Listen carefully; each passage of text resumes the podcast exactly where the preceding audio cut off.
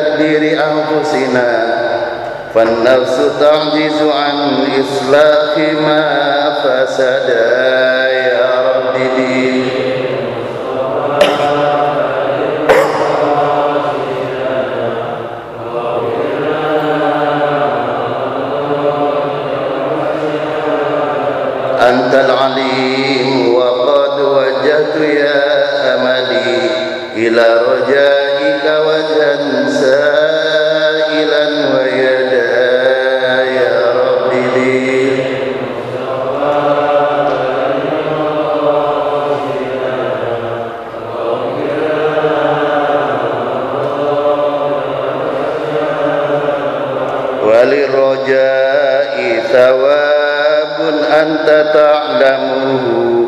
واجعل ثوابي دوام الستر لي أبدا يا رب بالمصطفى. بلغ مقاصدنا واغفر لنا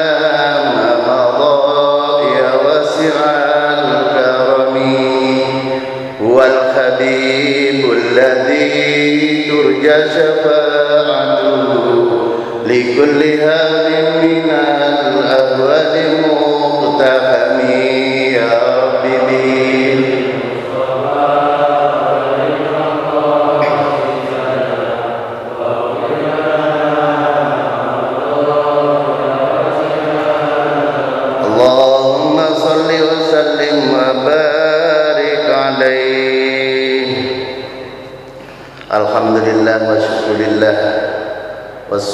والسلام على رسول الله سيدنا محمد بن عبد الله لا حول ولا قوة إلا بالله أما بعد Bapak-bapak, ibu-ibu Wabil khusus Akhinal Quram Tuan Guru Haji Muhammad Sidik Kiai Haji Ahmad Hidayat Bapak-bapak, ibu-ibu mudah-mudahan kita semua termasuk orang-orang yang beriktikaf di masjid ini. Amin.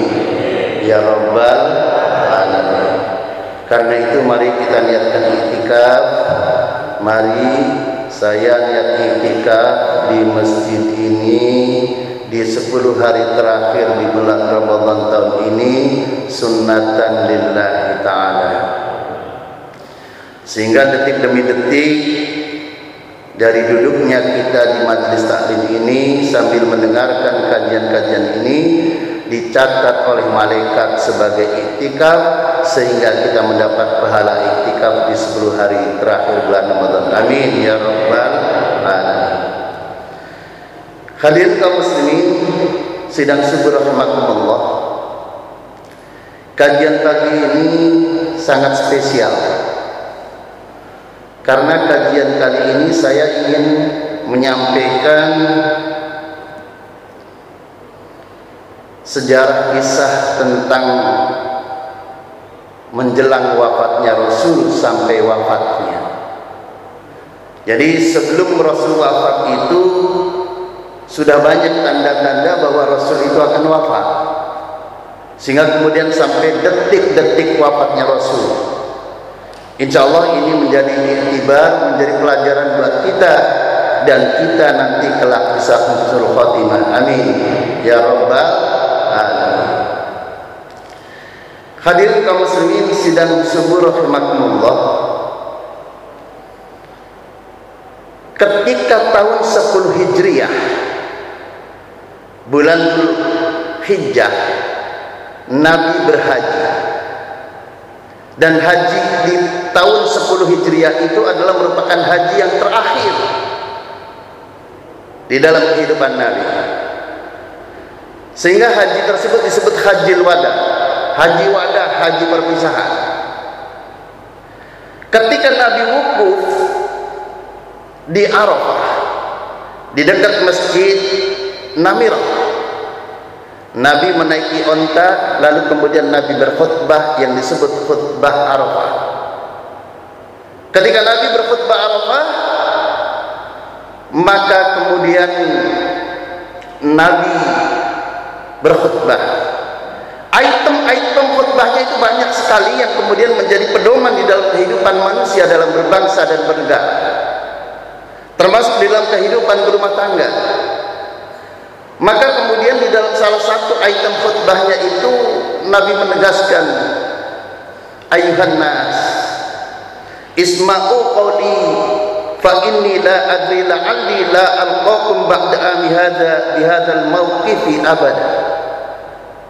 Ayuhan nas wahai manusia Nabi tidak menyebutkan wahai kaum muslimin wahai umat Islam wahai ya ayuhan mukminin ya ayyuhalladzina amanu enggak Nabi menegaskan ya ayuhan nas wahai manusia jadi yang dipanggil oleh Nabi dalam khitab ini dia itu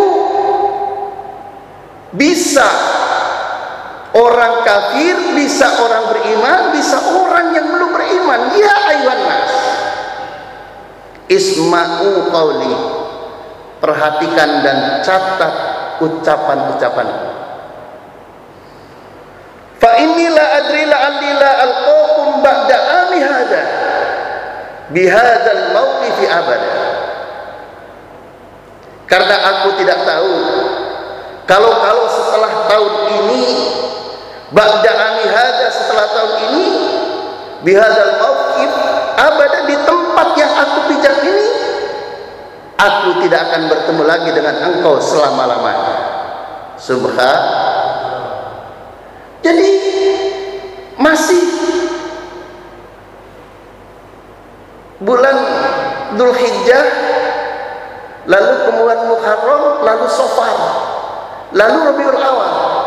Kurang lebih tiga bulan Nabi sudah menyebutkan la adri la'ali alqakum ba'da ami hadha.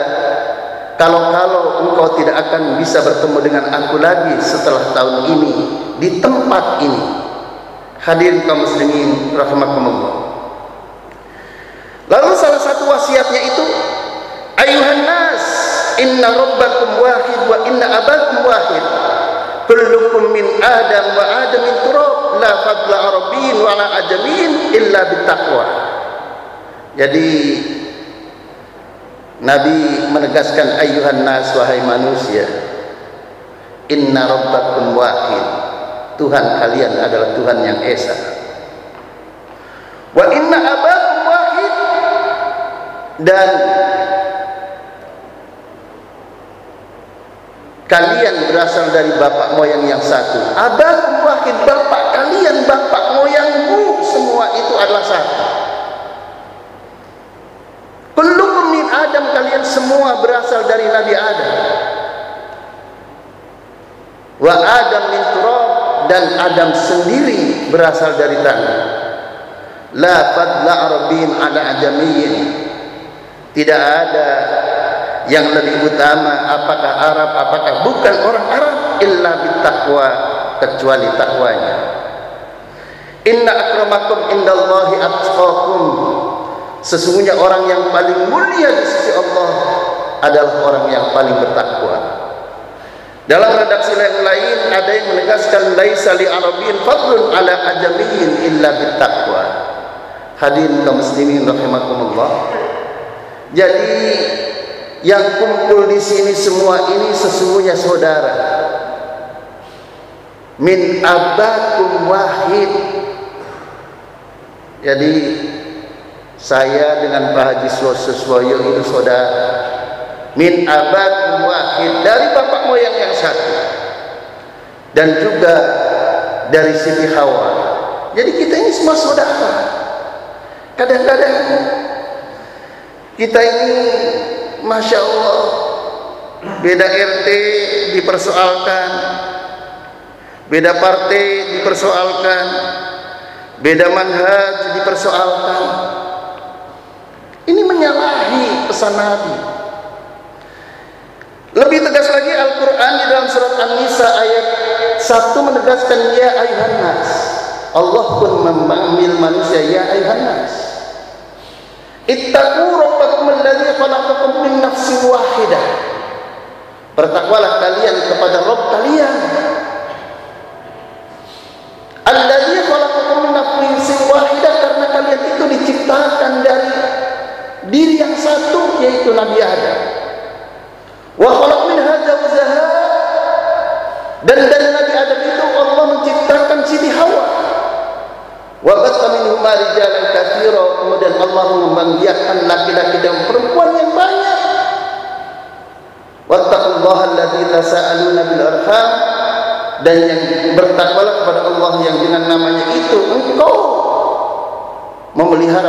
keluarga.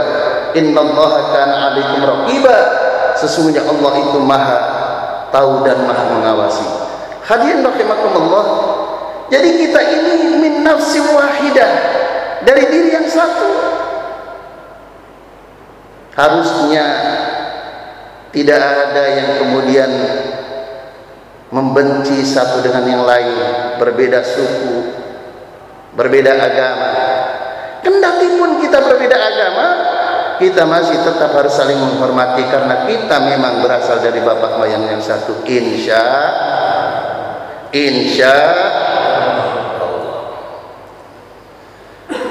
Tadi bulan Dzulhijjah. Setelah haji Nabi mulai sering sakit-sakitan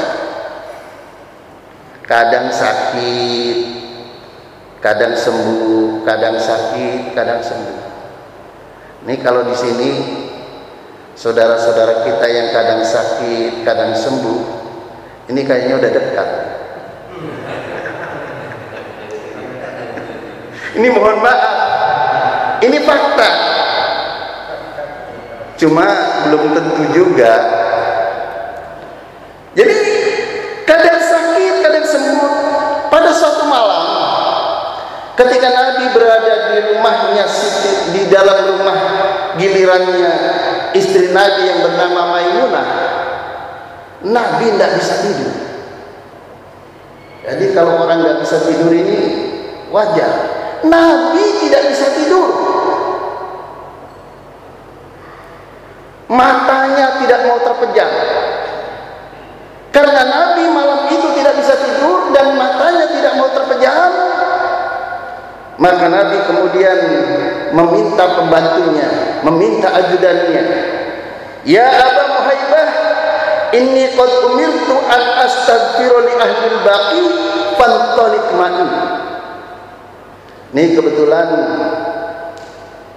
perewang atau orang yang membantu Nabi kalau bahasa sekarang ajudan ajudannya bernama Aba Muhaib ya wahai Aba Muhaib ini qad umirtu aku sungguh-sungguh telah diperintah oleh Allah. An astaghfiru li ahli baqi untuk memintakan ampun semua ahli baqi semua orang yang dimakamkan di baqi. Fantalik ma'i ayo kita pergi bersama aku. Hadirin kaum muslimin rahimakumullah. Ini menunjukkan bahwa yang namanya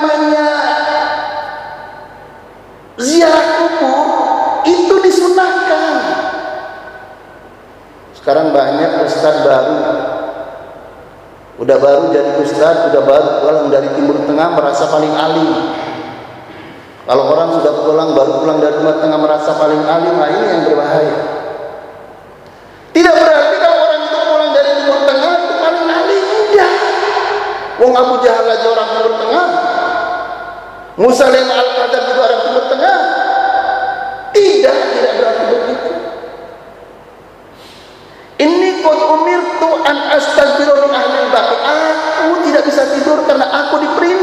Allah untuk memintakan ampun untuk semua orang yang sudah wafat yang dimakamkan di Baqi.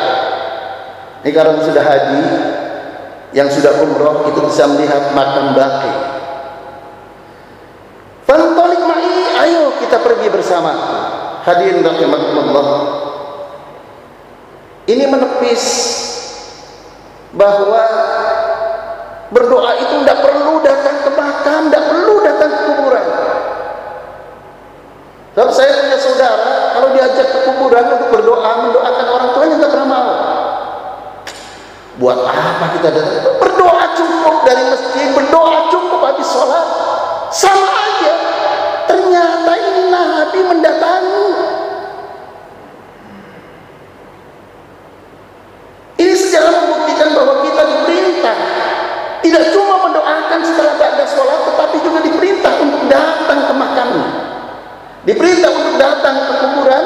diperintah untuk datang ke makbaroh, diperintah untuk ziarah mendoakan orang yang sudah meninggal.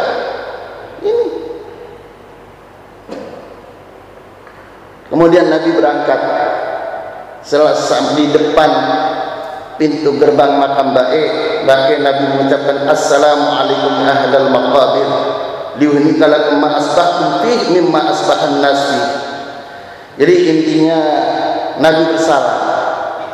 Di dalam kitab Ar-Ruh yang ditulis oleh Ibnu Qayyim Al-Jauzi menegaskan bahwa manakala seseorang itu ziarah kubur lalu kemudian orang itu mengucapkan assalamualaikum ya ahli diyar assalamualaikum ya ahli kubur assalamualaikum ya ahli maqabir maka Allah mengambil mengembalikan ruh orang-orang muslim yang sudah wafat yang dimakamkan di situ itu untuk menjawab salam.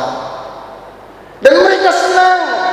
Karena dengan ucapan salam itu maka berarti didoakan.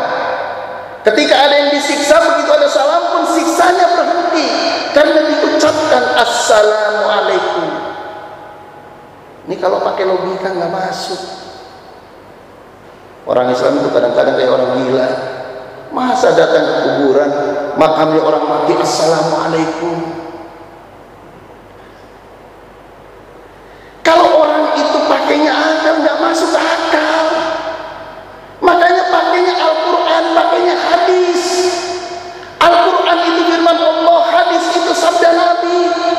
Kalau pakai akal, makanya jangan kebangkitan Lalu Nabi bersabda, Ya Aba Muhaibah hal alimta anni qad utita mafatihul khazain dunya wal khud fi ma tumal jannah. Fa khayyartu baina dzalika wa baina liqa'i rabbi wal jannah. Aba Muhaibah tahukah engkau aku baru saja mendapatkan pilihan. Kunci-kunci dunia akan diberikan kepada aku yang kekal.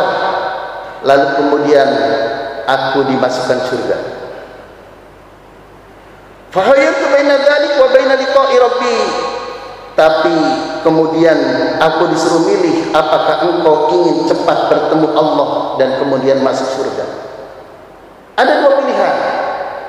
Pilihan pertama diberikan kunci-kunci dunia lalu kemudian setelah itu menikmati kehidupan dunia lalu masuk surga. Atau langsung menemui Allah masuk surga. Ini artinya langsung mati lalu kemudian masuk surga. Abu Muhaibah orangnya rasional. Tuhan kalau bahasa kitanya apakah Tuhan berharap memilih kunci perberahan dunia dan kemudian kekal di surga wajar. Orang mendapatkan kunci perberahan dunia lalu nanti juga masuk surga. Nabi menjawab la wallahi ya Aba Muhaibah. Laqad ikhtartu liqa'i rabbi wal jannah. Ndak Aba Muhaibah aku lebih memilih langsung menemui Allah dan aku masuk surga. Artinya aku lebih memilih aku wafat dan kemudian aku langsung masuk surga. Subhan subhan kemudian Nabi berdoa untuk ahli baki hadir kaum muslimin. Sidang subuh rahimakumullah ini hati-hati. Biasanya biasanya ini biasanya. Kalau orang sudah dekat wafat itu sering ketemu orang yang sudah wafat dalam mimpinya sering ketemu orang yang sudah wafat dalam mimpinya kemudian diajak pergi. Nah, ini, ini tanda. Siapa tahu di antara kita ada yang sering begitu ini.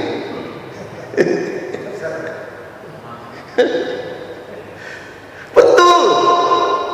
Kalau anda sering mimpi lagi minggu depannya mimpi lagi terus Sering.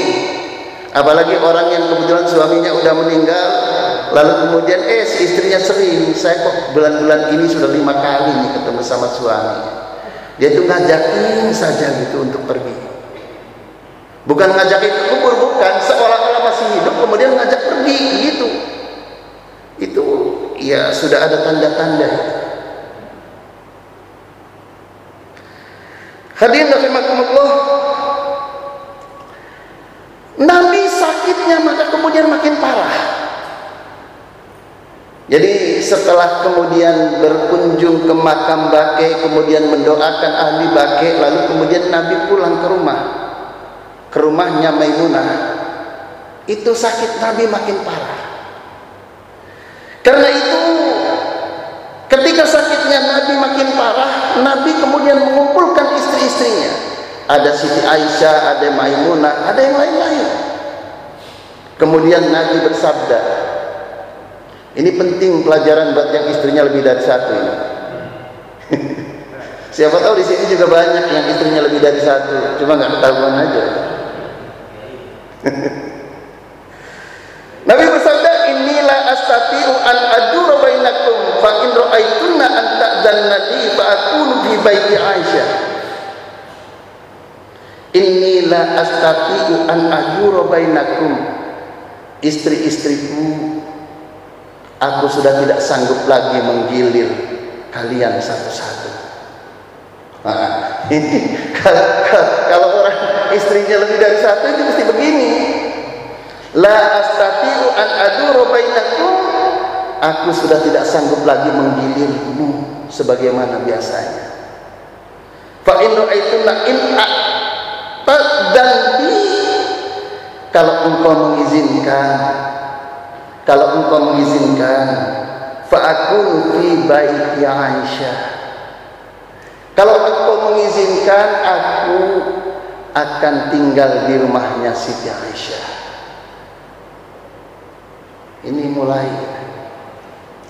Ini pelajaran. Pelajaran banget ini. Jadi kalau orang mau meninggal istrinya lebih satu. Itu istrinya rebutan mbak kata yang tua udah di rumah saya saja. Kata yang muda enggak ini giliran di rumah saya.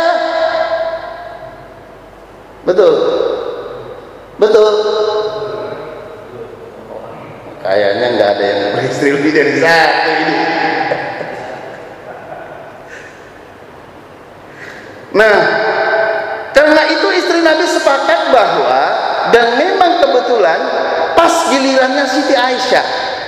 Sehingga ketika Nabi meminta izin fa'akunu fi baiti Aisyah, semuanya mengizinkan. Akhirnya kemudian Nabi dipapah. Apa itu kalau dipapah? Nah, begini, dipapah oleh Fadl bin Abbas dan Ali bin Abi Thalib, dibeda, dipapah. Karena Nabi sudah mulai parah sakitnya. Lalu kemudian tinggal di rumahnya Siti Aisyah.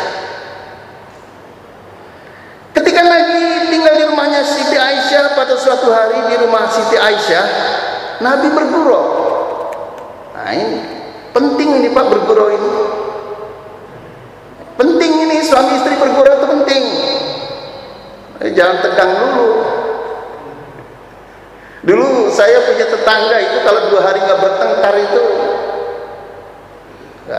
Eh kebetulan tetangga saya orang Chinese, itu kalau malam cuak cuak cuak nggak karu-karuan. Dua hari nggak bertengkar saja udah hebat kita.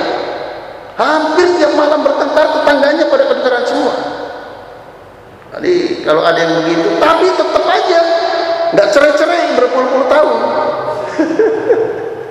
Tapi bertengkarnya terus menerus wallahu a'lam itu apa yang diperdebatkan Nabi bergurau. Kata Nabi begini lau kana dzalika wa ana hayyun fastaghfiru laki wa atmu laki wa akfinuki wa atfinuki Aisyah bagaimana kalau aku masih hidup engkau mati duluan? Pasti guru laki aku akan mintakan ampun untukmu dan aku mendoakan agar engkau diampuni dan aku yang akan mengafani dan aku yang akan memandikan dan aku akan menguburkan. Aisyah cemberut. Nih kalau di sini ada yang begitu kira-kira cemberut nggak istrinya? Bu kalau suami kemudian berkata, bagaimana kalau engkau mati duluan? Nanti kalau engkau mati duluan, aku yang akan memintakan ampun, aku yang mengkafani, aku yang memandikan, dan aku yang akan mengantar ke jenazahnya ke makam. Siti Aisyah cemberut. Apalagi istri kita, Siti Aisyah itu Nabi aja cemberut. Apalagi istri kita. Ya Aisyah karena cemberut dan istri, istri Nabi itu keberatan maka kemudian Nabi bersabda lagi Ya Aisyah ma yadurruki law mutti qabli fa kuntu alayki wa kafaituki wa sallaitu alayki wa dafantuki.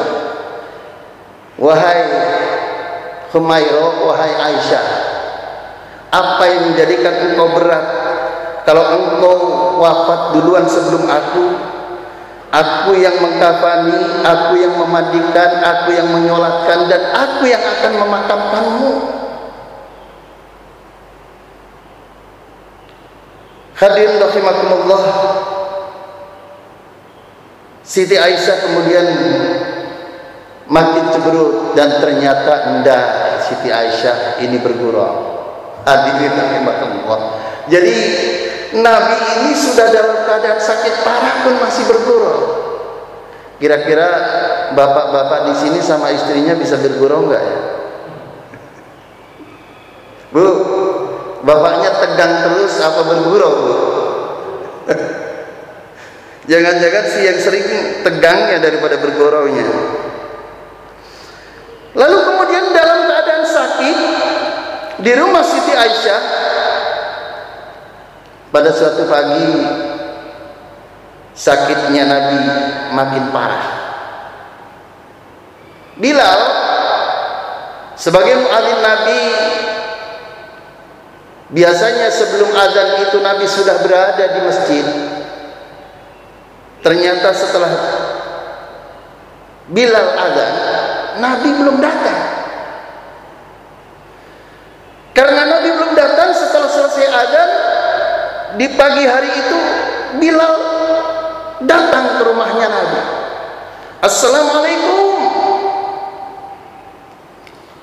Dijawab oleh si Fatimah Waalaikumsalam. Lalu kemudian Bilal Siti Fatimah mengatakan Rasulullah sedang sibuk dengan dirinya sendiri. Maksudnya Rasulullah sedang sakit sampai menjelang waktu komat pun Nabi belum datang Bilal datang lagi. Maka ketika Bilal datang kemudian muru Abu Bakrin yusolli bin nas. Perintahkan Abu Bakar untuk mengimami sholat bersama orang-orang. Hadirin rahimakumullah Siti Aisyah sangat cerdas orangnya. Begitu mendengar muru Abu Bakrin as-sholat bin nas Perintahkan Abu Bakar untuk memimpin Sholat perintahkan Abu Bakar untuk menjadi imam sholat di dalam sholat subuh. Siti Aisyah keberatan. Ya Rasul Ayahku itu orangnya lemah. Dia itu hatinya lembut. Kalau engkau berdiri di tempatmu, beliau tidak kuasa untuk menahan tangis. Karena itu aku keberatan ya Rasul. Jangan Abu Bakar, masih banyak sahabat yang lain. Nabi tetap muru Abu Bakrin fal yusalli bin nas sampai tiga kali Nabi mengatakan muru Abu Bakrin fal yusalli bin nas perintahkan Abu Bakar untuk memimpin sholat hadirin kaum muslimin sidang subuh rahimakumullah setelah beberapa hari kemudian Nabi itu tidak mengimami sholat kurang lebih tiga hari di dalam satu riwayat ramai perbincangan Nabi ke mana? Ramai perbincangan ada yang mengabarkan seolah-olah Nabi sudah wafat. Sehingga di dalam umat itu kemudian mengkhawatirkan bahwa Nabi itu jangan-jangan tidak panjang lagi usianya maka kemudian dalam keadaan sakit yang parah untuk menenteramkan umat pada saat sholat subuh Nabi di beda dipapah untuk masuk ke masjid dan kemudian mengimami sholat. Selesai mengimami sholat Nabi kemudian berkhutbah. Setelah mengucapkan hamdalah lalu kemudian mengucapkan syukur lalu kemudian sebagaimana Nabi bersabda kemudian Nabi bersabda ayuhan nas balighani annakum takhafuna min mauti nabiyikum. Ayuhan nas wahai manusia balighani annakum takhafun. Telah sampai kabar kepadaku bahwa kalian takhafun kalian semua merasa khawatir min mauti nabiyikum bahwa nabinya akan wafat hadirin kaum muslimin sidang subuh rahmatullah jadi Nabi menegaskan baligoni annakum takhafuna min mauti nabiikum telah sampai kabar kepadaku bahwa kalian semua mengkhawatirkan kematian Nabi. Hal khaladan Nabi qabli fi man bu'itha ilaihi faqadul fikum. Apakah kalian telah menyaksikan ada nabi yang kekal sebelum aku yang diutus kepada kalian? Ala wa inni lahiqun bi rabbi wa innakum lahiqun bi. Ketahuilah bahwa aku akan menghadap Tuhanku dan kalian pun akan menghadap Tuhan menyusul diriku. Subhan. Jadi semua kita ini ini camat. Betul? Calon mati semua. Bisa juga bapak-bapak duluan, saya yang belakangan. Atau boleh bapak-bapak duluan, saya nanti saja. Hadirin rahimakumullah, lalu kemudian Nabi berwasiat agar orang-orang muhajirin menghormati orang ansor dan orang ansor menghormati orang muhajirin. Mengingatkan orang-orang ansor bahwa agar menghormati orang-orang muhajirin karena beliau-beliau itu adalah asabiqun al-awwalun, orang-orang yang pertama-tama beriman. Orang muhajirin juga harus menghormati orang-orang ansor karena orang ansor itu telah banyak berjasa Beliau merelakan keluarganya, beliau merelakan rumahnya, beliau merelakan kebunnya, beliau merelakan tanahnya. Beliau merelakan segala-galanya untuk kepentingan orang-orang yang datang dari Mekah. Subhanallah. Hadirin kaum muslimin, sidang subuh rahimakumullah. Di ujung Nabi berkhutbah setelah subuh dalam artian berwejang memberikan wajangan hayati khairul lakum wa mamati khairul lakum. Kematianku baik buat kalian. Hidupku baik buat kalian dan matiku juga baik buat kalian. Hayati khairul lakum wa mamati khairul lakum jadi kalaupun aku mati adalah baik buat kalian dan kendati pun aku hidup aku itu baik buat kalian. Hadirin sebagai selingan sebelum masuk detik-detik kematian Nabi mari kita bersolat kepada Nabi Allahumma salli ala sayyidina Muhammad wa asgili dhalimin bi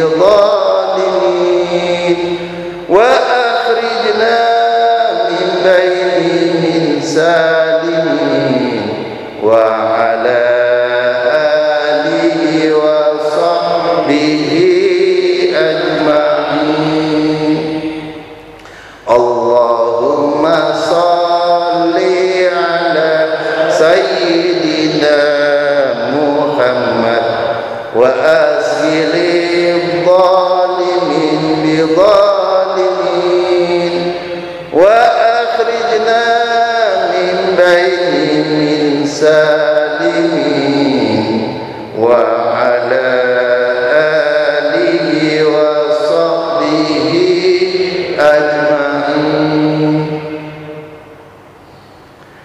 Pagi hari Senin tanggal 12 Rabiul Awal tahun 11 Hijriah.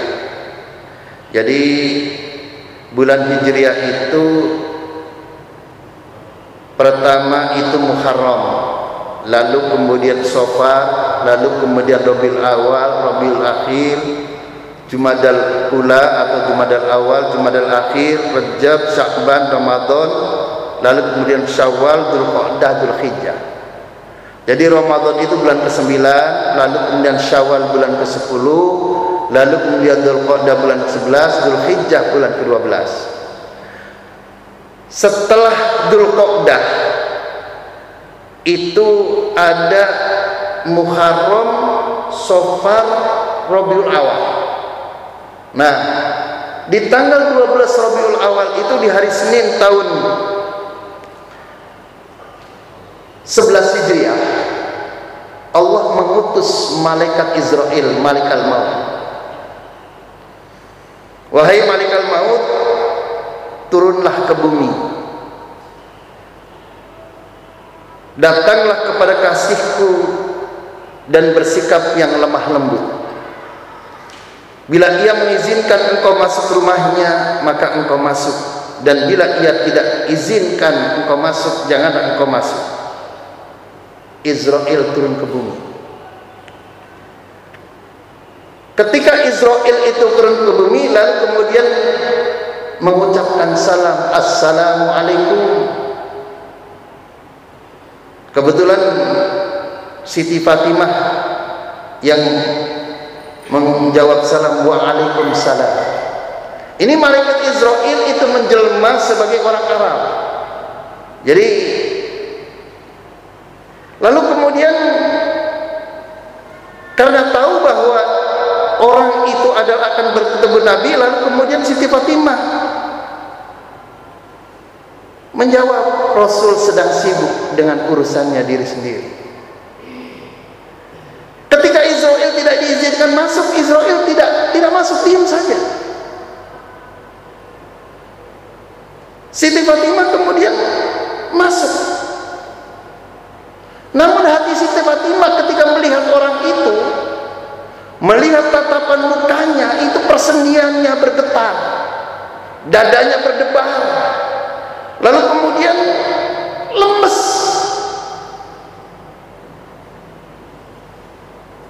Lalu kemudian Israel itu mengucapkan salam lagi. Assalamualaikum.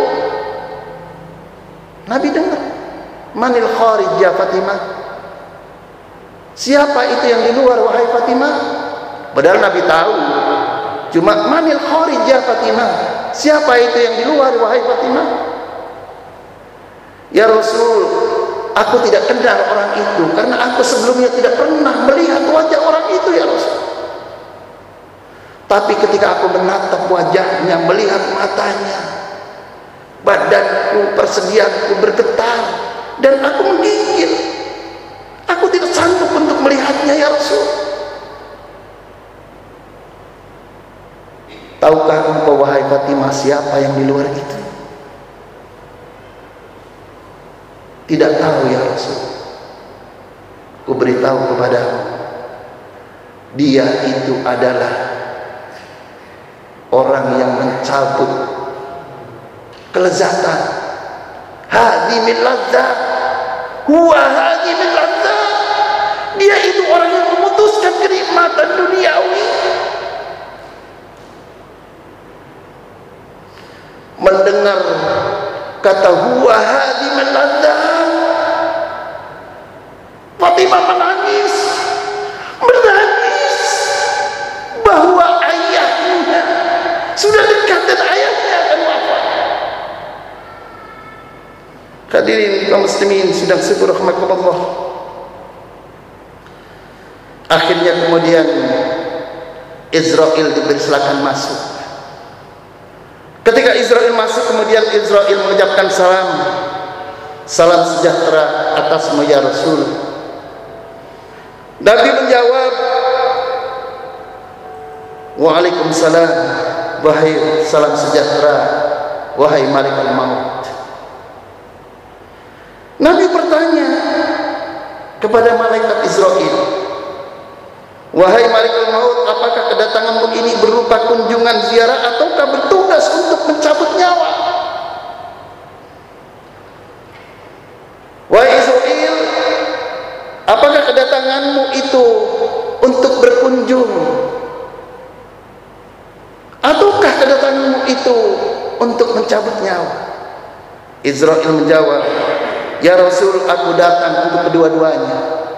Aku datang untuk ziarah berkunjung kepadamu dan juga sekaligus untuk mencabut nyawa. Kemudian Rasul bertanya, Aina Jibril? Di mana engkau tinggalkan Jibril itu? Aku tinggalkan Jibril di langit dunia. Tidak lama kemudian datanglah Jibril. Setelah Jibril datang mengucapkan salam lalu Nabi menjawab salam. Jibril bertanya, "Wahai Jibril, apakah engkau tidak tahu bahwa ajalku sudah dekat?" Jibril menjawab, benar ya Rasul. Memang ajalmu sudah dekat. Hadir rahimakumullah. Lalu kemudian Rasul bertanya kepada malaikat Jibril, "Wahai Jibril, apa yang telah disediakan Allah untukku?" Jibril, apa yang telah Allah sediakan untukku? Jibril menjawab, pintu-pintu langit telah dibuka. Malaikat-malaikat telah berbaris untuk menyambut rohmu. Alhamdulillah, puji syukur untuk Allah. Lalu apalagi disediakan untukku ya Jibril? Jibril menjawab, pintu-pintu surga telah dibuka. Bidadari-bidadari telah berhias. Sungai-sungai telah mengalir buah-buahan telah ranum dan untuk menyambut kedatangan rohmu Alhamdulillah segala puji bagi Allah ya Jibril lalu bagaimana dengan umatku ya Jibril kaifa ummati kaifa ummati ya Jibril bagaimana nanti umatku setelah kematianku ya Jibril man li ummati ba'di Siapa yang akan menolong umatku nanti ya Jibril? Ini begat, begitu besarnya kecintaan Nabi kepada umatnya. Menjelang wafatnya saja bertanya, bagaimana umatku ya Jibril setelah kematianku? Makanya, Masya Allah kalau ada orang yang membenci Nabi, membenci duriyah Nabi, membenci khabaib, membenci sayyid, Orang ini sudah keterlaluan. Mudah-mudahan orang yang demikian tidak mendapatkan syafaat Rasulullah wasallam. Amin. Amin. Ya Rabbal Ketika Jibril ditanya bagaimana dengan umatku nanti di hari kiamat ya Jibril. Jibril menjawab, Aku beri kabar kepadamu wahai Rasul Aku telah mendengar firman Allah bahwa Allah telah mengharamkan surga bagi semua nabi dan umat sebelum engkau dan umatmu memasukinya terlebih dahulu. Jibril mendengar bahwa Allah telah mengharamkan nabi-nabi dan umatnya memasuki surga lebih dulu sebelum engkau dan umatmu memasuki surga lebih dulu. Amin. Ya Rabbal Mudah-mudahan kita semua di sini, keluarga kita, anak cucu kita, dan semua umat Islam di mana pun adanya masuk surga bersama Rasulullah Sallallahu Alaihi Wasallam. Amin. Ya Rabbal Alamin. Baru kemudian Nabi mengatakan, Al-an qarrut aini. Baru hatiku lega.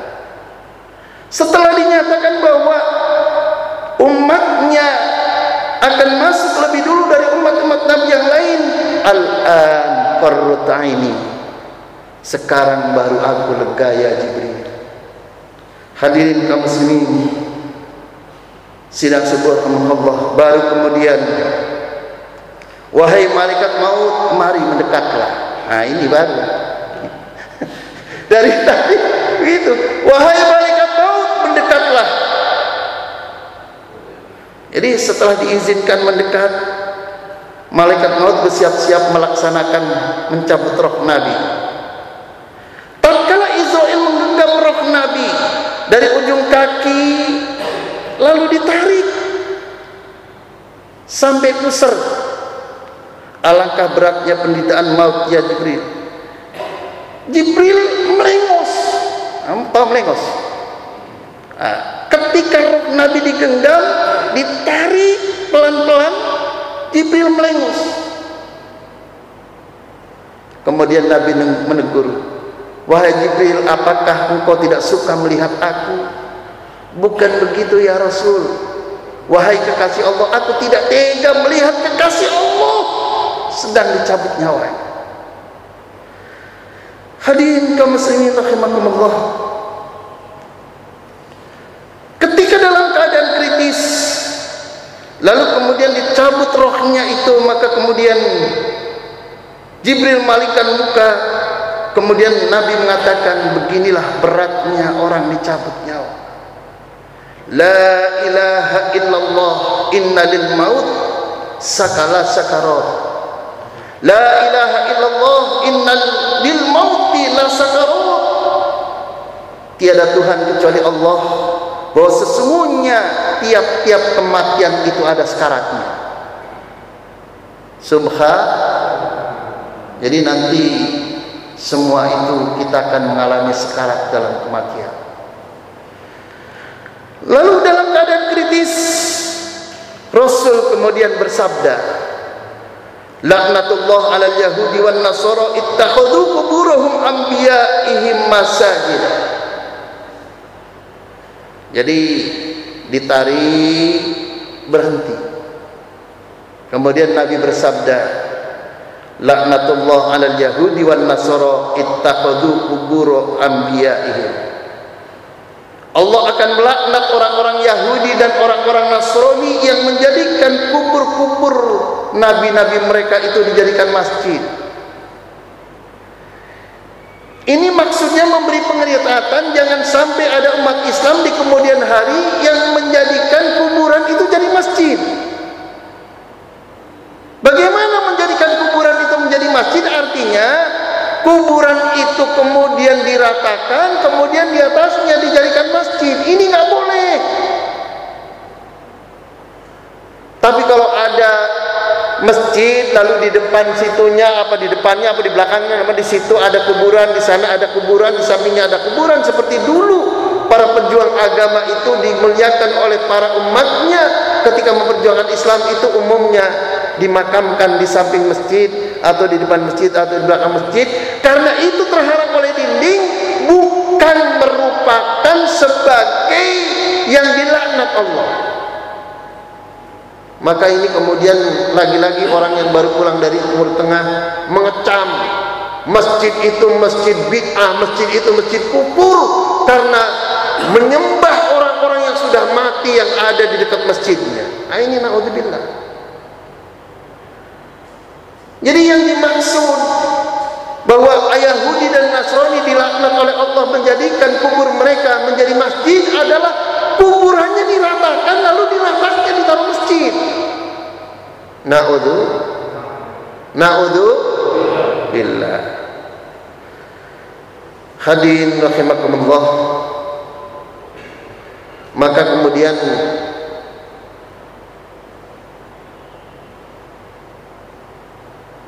tarikan naf tarikan Israel ke atas. Begitu sampai dada Nabi mengatakan as-salah as-salah as-salah wa ma malakat aimanukum hadirin rahimakumullah. Nabi berpesan as-salah as-salah wa ma malakat aimanukum jangan sampai tinggal sholat jangan sampai tinggal sholat wa ma malakat aimanukum dan tolong perhatikan orang-orang yang ikut kepada kamu pembantu-pembantu kamu. Dulu itu ada orang yang karena berdasarkan hasil perang rampasan perang wanita itu dijadikan budak. Karena itu mereka orang yang paling lemah kadang dijual belikan karena itu Nabi sebelum wafat berpesan as-salah as-salah ittaqullaha wa ma malakat jadi salat jangan sampai tinggal. Jangan sampai tinggal salat ittaqullaha wa ma malakat aymanukum. Bertakwalah kalian kepada Allah dan perhatikan rumah baik-baik orang-orang lemah yang ikut kamu. Hadirin Allah. Dalam keadaan Nabi seperti itu, tiba-tiba Abdurrahman bin Abu Bakar masuk ke kamarnya Siti Aisyah. Saat itu Nabi berada di pangkuan Aisyah. Jadi di pangkuan Aisyah, kepala Nabi sebelah sini, lalu kemudian dalam pangkuan Aisyah itu Nabi melihat Abdurrahman bin Abu Bakar itu masuk membawa siwak. Siwaknya siwak hijau. Siti Aisyah yang di pangkuannya ada Nabi lalu melihat mata Nabi melirik kepada siwak itu. Maka tatkala itu kemudian Siti Aisyah mengerti bahwa Nabi menginginkan siwak itu. Udah habis. Ya Rasulullah, atuhibbu an uktika hadzal siwak? Ya Rasul, apakah engkau menginginkan siwak itu dan aku bisa memberikan siwak itu kepadamu? Qala na'am. Iya. Maka kemudian siwak itu diambil dari Abdurrahman, lalu kemudian dikunyah, digigit oleh Siti Aisyah, di digembor-gemborkan apa tuh di dihaluskan ujungnya, lalu kemudian diberikan kepada Nabi. Dan ketika itu diberikan kepada Nabi maka kemudian Nabi menggosoknya dengan kencang, lalu kemudian setelah itu diletakkan ar-rafiqul a'la minal jannah. Hadirin rahimakumullah. Kemudian pada hari Senin jam di waktu duha 12 Rabiul Awal tahun 11 Hijriah Nabi wafat pada usia 63 tahun 3 hari. Dan satu riwayat mengatakan itu kalau dihitung dari bulan Komariah tapi kalau dihitung dari bulan Syamsiah itu 61 tahun 84 hari. Itu menurut Kiai Haji Khalil Anwar Khalil yang ditulis dalam kitab kelengkapan tarikh. Hadirin sidang subuh rahimakumullah. Mudah-mudahan ini menjadi iktibar kita bahwa kita harus jangan sampai tinggal sholat insya lalu yang kedua kita harus menolong orang yang lemah. Jangan sampai pembantu-pembantu kita itu kerjaannya dimaki-maki. Orang yang ikut kita atau tetangga kita yang lemah kita santuni. Itu adalah wasiat Nabi. Dan kemudian yang ketiga jangan sampai kemudian kuburan dijadikan masjid. Jadi ke depan bisa jadi orang untuk mendirikan masjid itu tanahnya susah. Karena susah tanah lalu kemudian kuburan makam diratakan dibikinkan masjid di situ. Maka Nabi 14 abad yang lalu sudah bersabda mewasiatkan jangan mendirikan masjid di atas tanah kuburan. Mudah-mudahan ini ada manfaatnya dan kita semua insya Allah kelak mendapat syafaat dari Nabi Muhammad sallallahu alaihi wasallam sehingga kita kelak menjadi umatnya yang sama-sama masuk surga. Mari kita bersalawat kepada Nabi sebagai penutup. Allahumma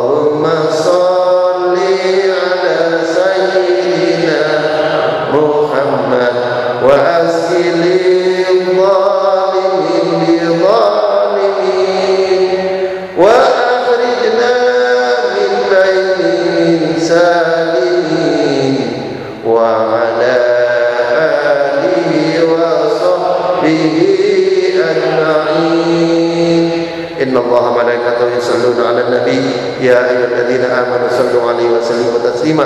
اللهم صل على سيدنا محمد وعلى سيدنا محمد. اللهم اغفر لنا ولوالدينا وارحمهم كما ربنا صغارا. اللهم يا ميسر كل عسير ويا جبير كل كثير ويا سخر كل فريد ويا مغني كل فقير ويا مقوي كل ضعيف ويا محمد كل خائف يسر علينا كل عسير يسر علينا كل عسير يسر علينا كل عسير فتيسر عسير عليك يسير اللهم يا من نحتاج إلى البيان والتفسير حاجاتنا إليك كثير وأنت عليم بصير إنك على كل شيء قدير إنك على كل شيء قدير إنك على كل شيء قدير ربنا أتنا في الدنيا حسنه وفي الاخره حسنه وقنا عذاب النار وصلى الله على سيدنا محمد وعلى اله وصحبه اجمعين وسلام على المرسلين والحمد لله رب العالمين kurang lebihnya mohon maaf mari kita tutup dengan doa kafaratul majlis subhanallah bihamdika asyhadu an la ilaha illa anta wa astaghfiruka wa atubu ilaik usikum nafsi bi taqwallah wallahu la muwaffiq ila aqwamit thoriq wassalamu alaikum warahmatullahi wabarakatuh